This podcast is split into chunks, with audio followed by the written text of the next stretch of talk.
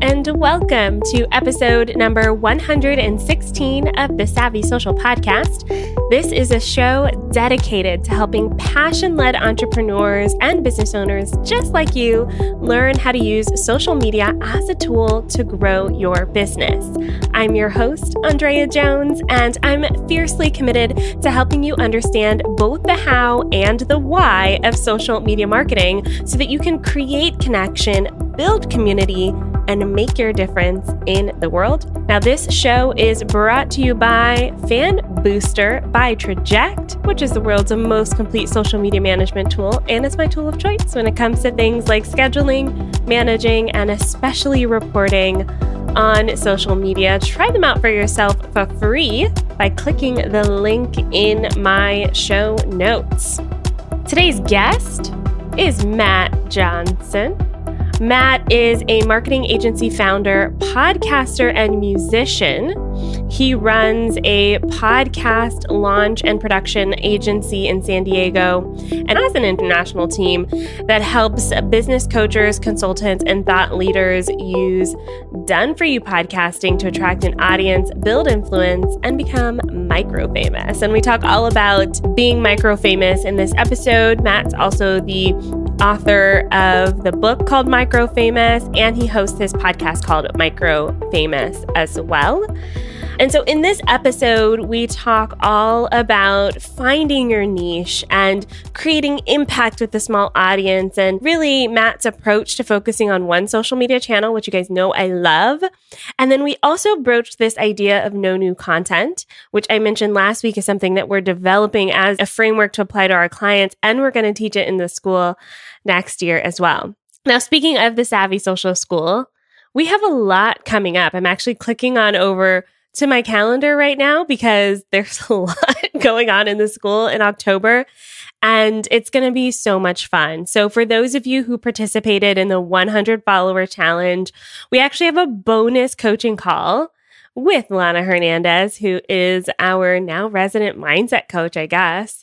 Uh, we're talking all about confidence and showing up on social media and how do you get over the hump if you feel like you're not good enough or you feel like you don't have anything to say or you're afraid of backlash from the community, which is a huge issue right now. Uh, so if you're in the school, join us for that on, uh, on September 29th at 4 p.m. on Zoom. And then also in October, we are starting our content creation hours. They're going to be every Friday at two o'clock Eastern time. We're going to get together and co-work together. We we've tested this over the last year and saw a lot of great results during our 100 follower challenge.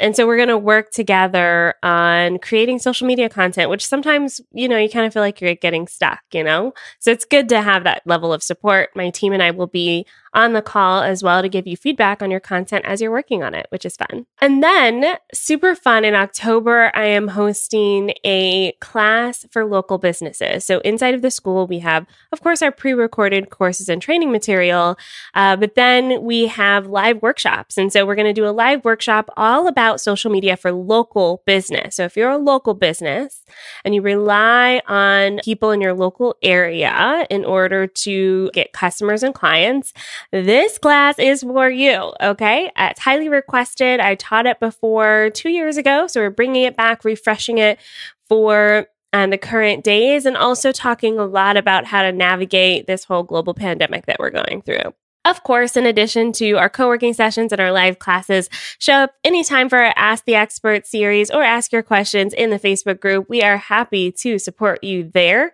You can find out more about the Savvy Social School by going to savvysocialschool.com. All right, let's dive into this interview with Matt Johnson. Hey, Matt, welcome to the show. I'm so excited to be here. Ah, so excited to talk to you about all of the work you're doing with your book, Micro Famous, which we'll get to in a minute. But I want to start with your story at the beginning. How did you start your podcasting agency? Okay, so a quick peek at what we do now. We're we're a team of twelve, kind of scattered all across the world. I run it remotely from here in San Diego. It takes me about you know three to four hours a week to run the agency, and what we do is completely done for you podcasting for coaches, consultants, and thought leaders. I got into that because I, I needed something for myself. I started a podcast back in 2015 in the real estate space, had a blast doing it, but we were getting up to the point of running two to three times a week. And then I had also launched a couple of other podcasts in that space because I had ownership shares in a couple of different coaching companies. And I had to build a team behind me to kind of do all the stuff so that I could just show up and talk and let other people do the rest of it behind the scenes. And when people found out about that, they kind of asked me, well, can I basically rent your team, like when they're not working for you? And I'm like, well, sure, why not?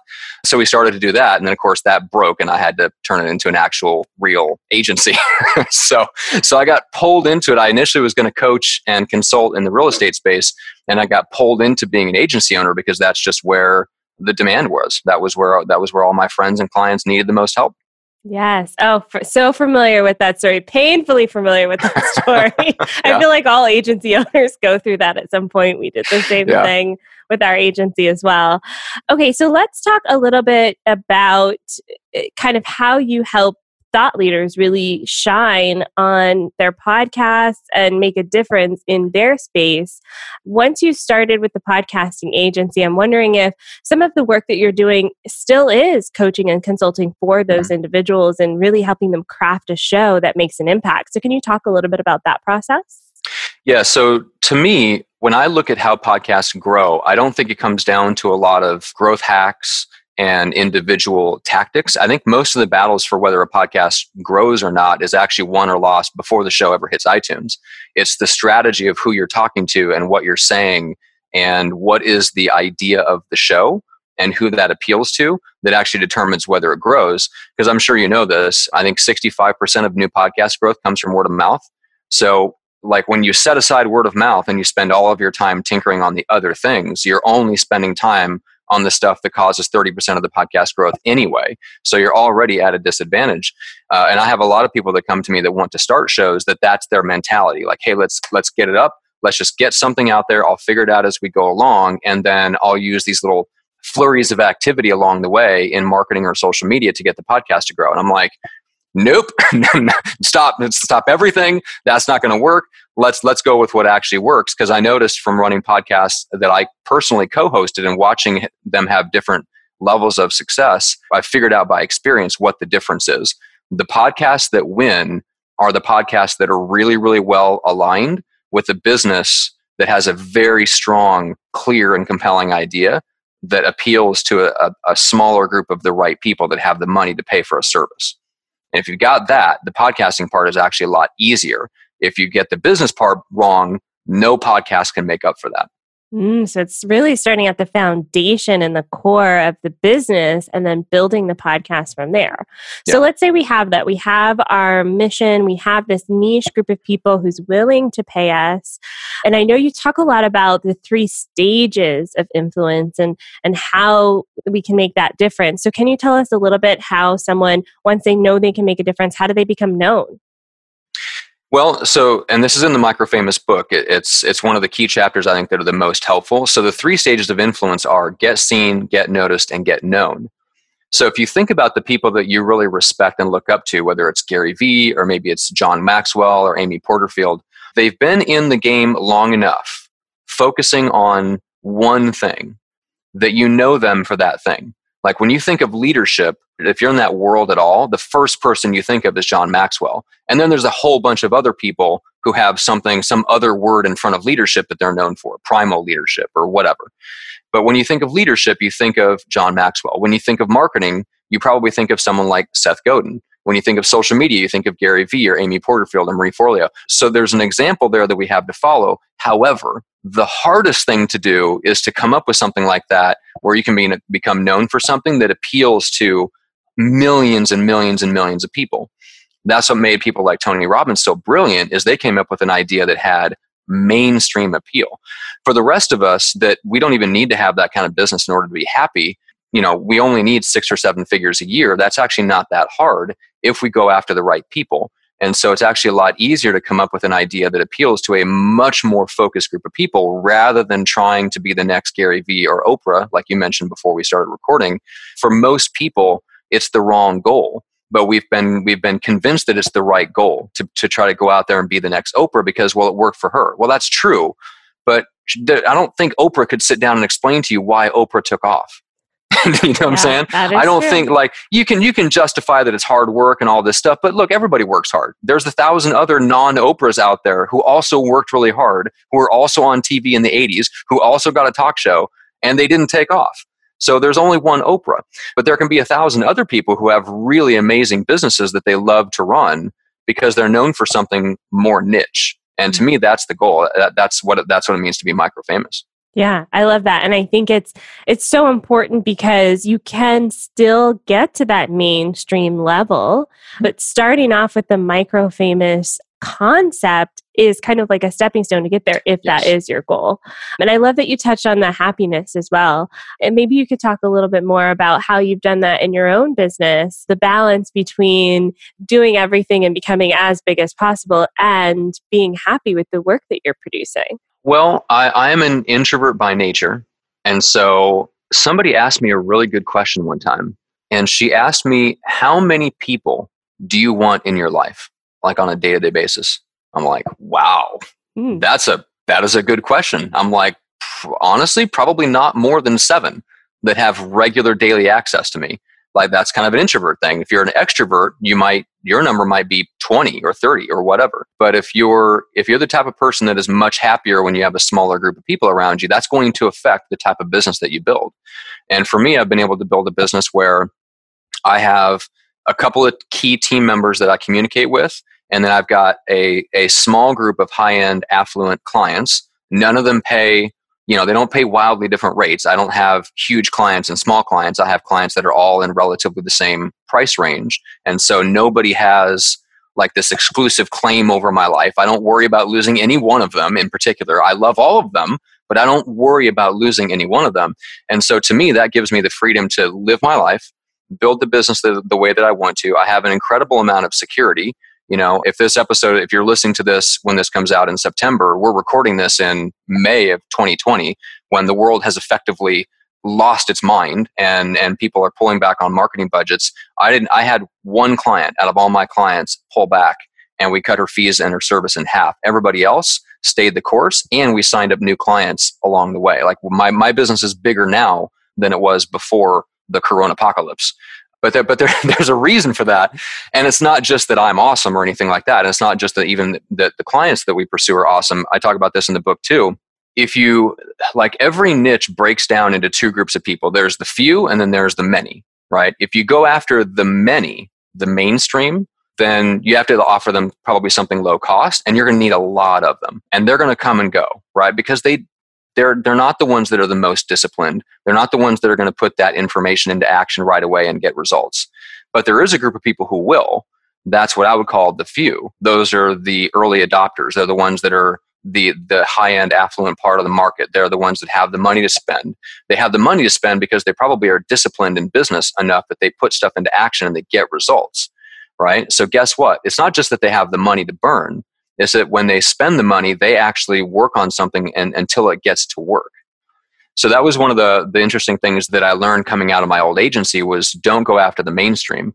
Find one thing that you can offer to the highest end of the market, go directly to them, work with them until you make it work, and then package it and go start selling it to other people. And that worked really well. And I wish I would have known, I wish other people would have, have known that same thing because I, I effectively had a mentor that slapped me upside the head and told me that and uh, metaphorically, of course. But I think a lot of us would be better off doing that rather than going and trying to build a mainstream audience and sell something low cost to them because that's a very, very difficult road because that's where all the competition is right now.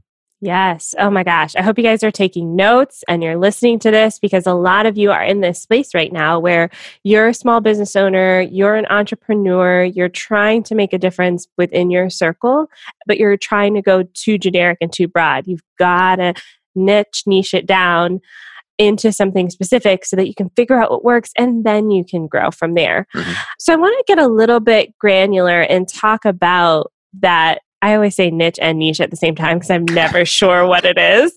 Um, well, you're in Canada, so I think it has to be niche. Yeah. I have a friend in Montreal. He just can't say the word niche to save his life. He just can't bring himself to do it. Yeah, it's uh, I don't know. I'll say both. I'll keep saying both. Um, but let's say let's say we're trying to reach that specific group of people, and. I keep hearing rumors that I'm personally combating organic reach is dead or it's dropping, and you, you know you have to spend X amount of dollars on paid advertising to get anywhere. So tell mm-hmm. me a mm-hmm. little bit about how someone, you know, coming into this this space can actually reach their people. Well, and and if you go Google Facebook organic reach and you do an image search, it's basically a very angry set of graphs that all go down. It's like the, the picture is not pretty. I think it is it is true to an extent that both Facebook and Instagram have figured out the formula, which is they're going to let you reach a lot of people for free and get a taste of that and then they're going to start driving down your organic reach until the point where you reach between 1 to 10% of them with a post.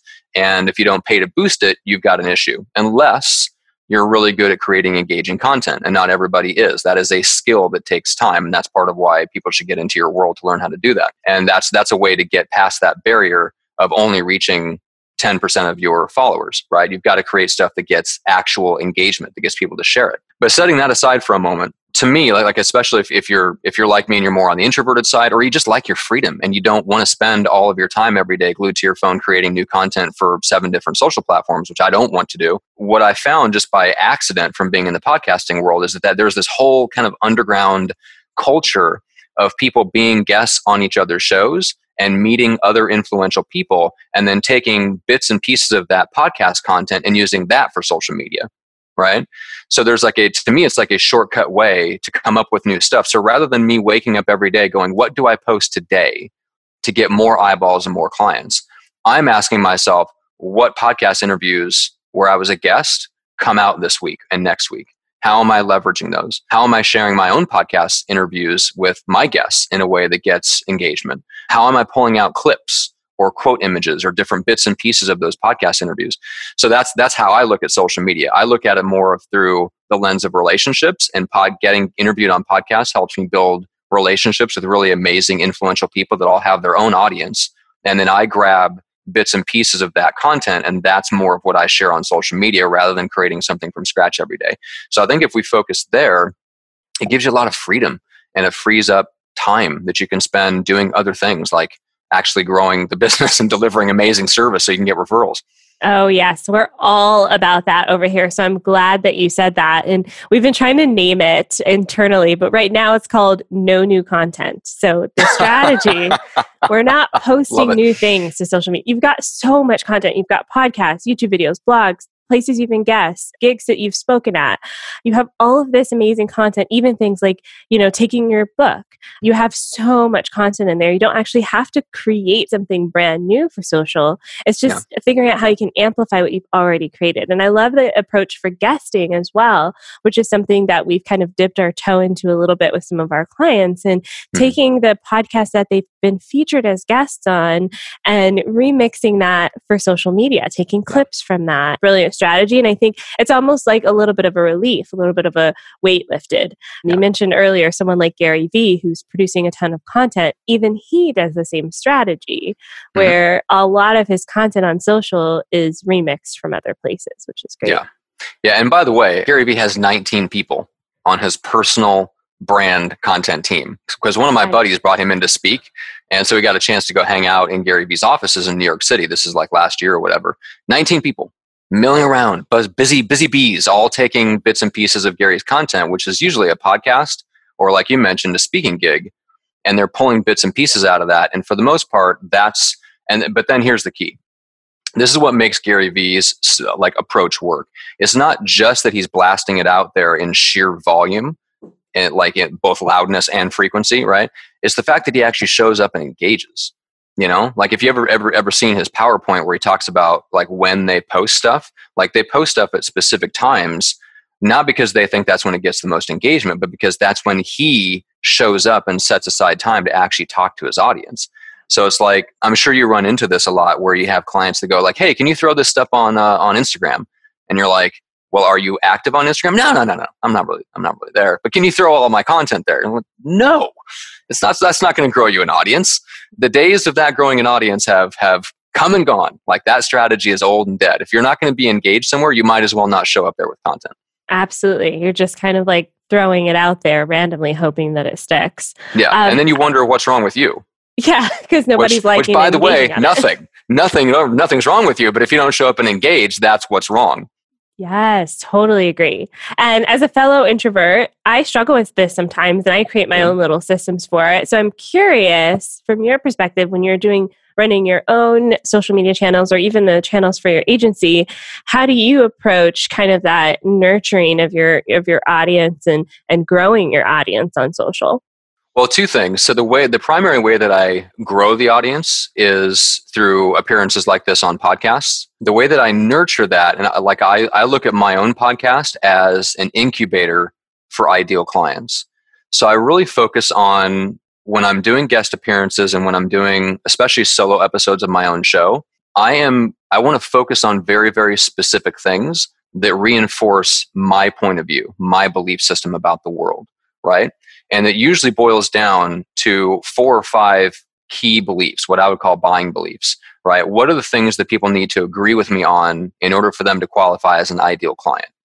So those are the things that I tend to hit over and over again right? If someone doesn't agree with me that micro famous is a good thing, they are automatically not an ideal client, right? Now, there's some other things that go along with that. I would also like them to agree with me that there there is no such thing as a giant flurry of marketing activity that can get you all the results today. There are some things that are only built by consistent action over time. Why? Because I want people with a long term mindset.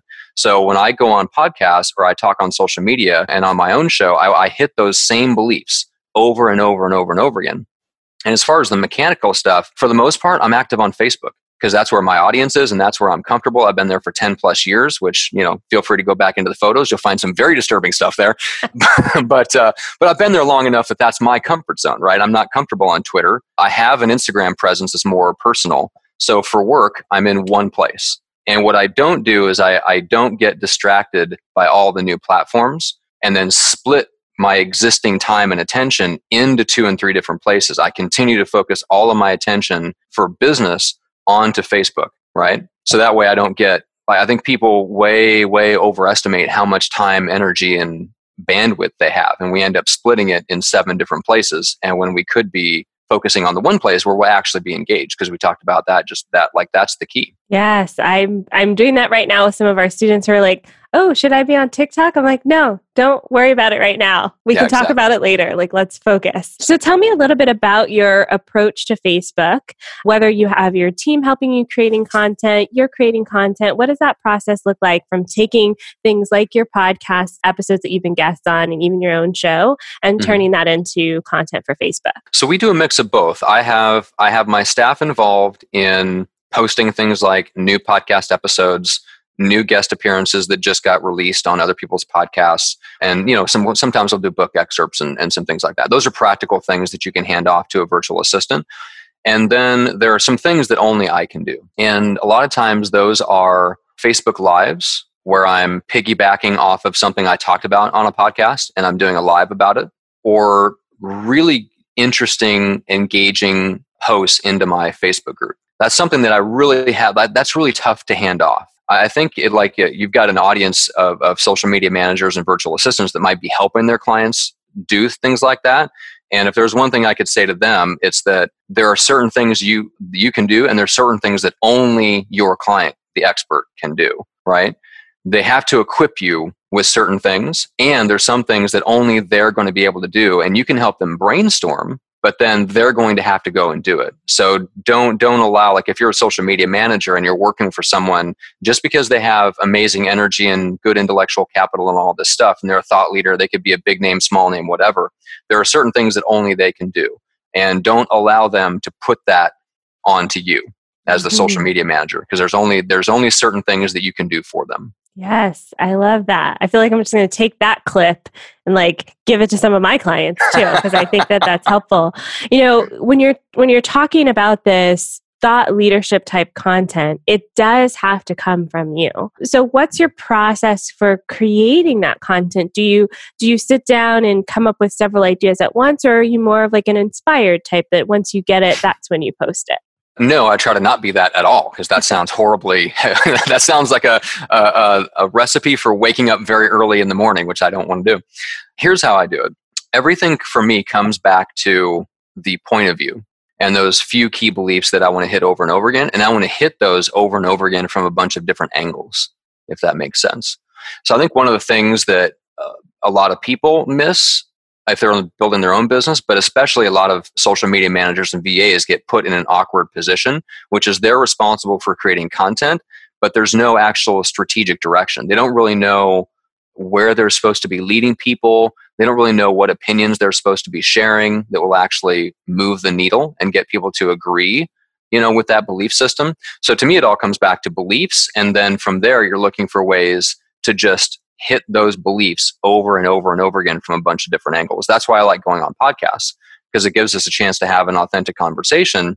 And then somebody else could pull a clip out of that. They don't have to create something from scratch they're taking something that was conversational and in the flow and in the moment that has all the energy and the content that I want, and they're able to just grab it and turn it into something that's shareable.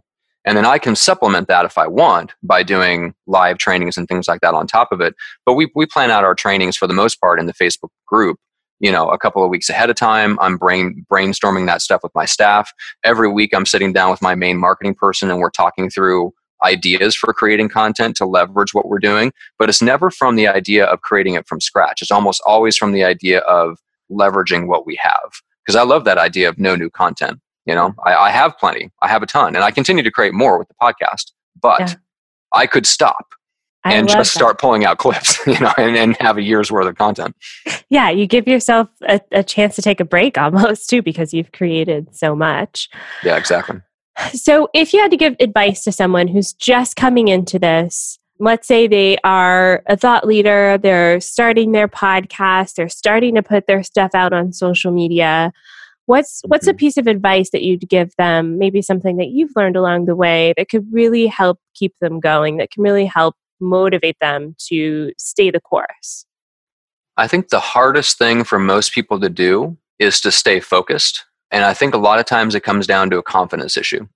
So one of my favorite authors said that there's, you know, there is a small percentage of people in the world that have this kind of unjustified level of confidence in themselves simply because they're awesome and they just they just have that confidence. I'm not one of those people, most of us aren't one of those people, right? So one of the things that was the most helpful for me to learn along the way was that confidence can be built by just continuing to get into action and doing things that are valuable for other people and then when other people go, holy cow, that was awesomely valuable, it boosts your confidence without you focusing on boosting your confidence, right? So if you focus more outside of yourself, right? You take the focus off of you and stepping into your power and getting aligned and all this, all this stuff that we hear about.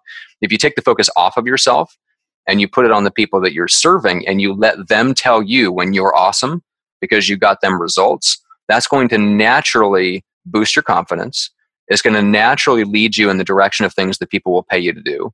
And if you come up with something that's really valuable to somebody else, it actually doesn't matter whether you feel confident anymore because people pull it out of you. Like it sounds like it's, it's happened to both of us. Neither one of us intended to be an agency owner. People pulled it out of us because that's what they demanded that we do. And that's the, to me, that's the best business to be in is the one that people are asking you to start. Oh, that is so good. Thank you, Matt, for the knowledge that you dropped in this particular podcast episode. You guys may have to like come back and listen to this again every time you get stuck in a rut. But for those of people who are listening and they're like, Matt, we want to be connected with you, how do they find you online? So there's one easy place to find all of my stuff. That's getmicrofamous.com because you can join the Facebook group community. You can listen to the podcast and all the links out from there. And then if you want to get the book, microfamousbook.com. It's free plus shipping. So I cover the cost of the book if you cover the cost of the shipping, and let's get it into people's hands. Fantastic. And I'll put the links to those two things in the show notes for this podcast episode. Thank you again, Matt, for joining us today. Thank you so much.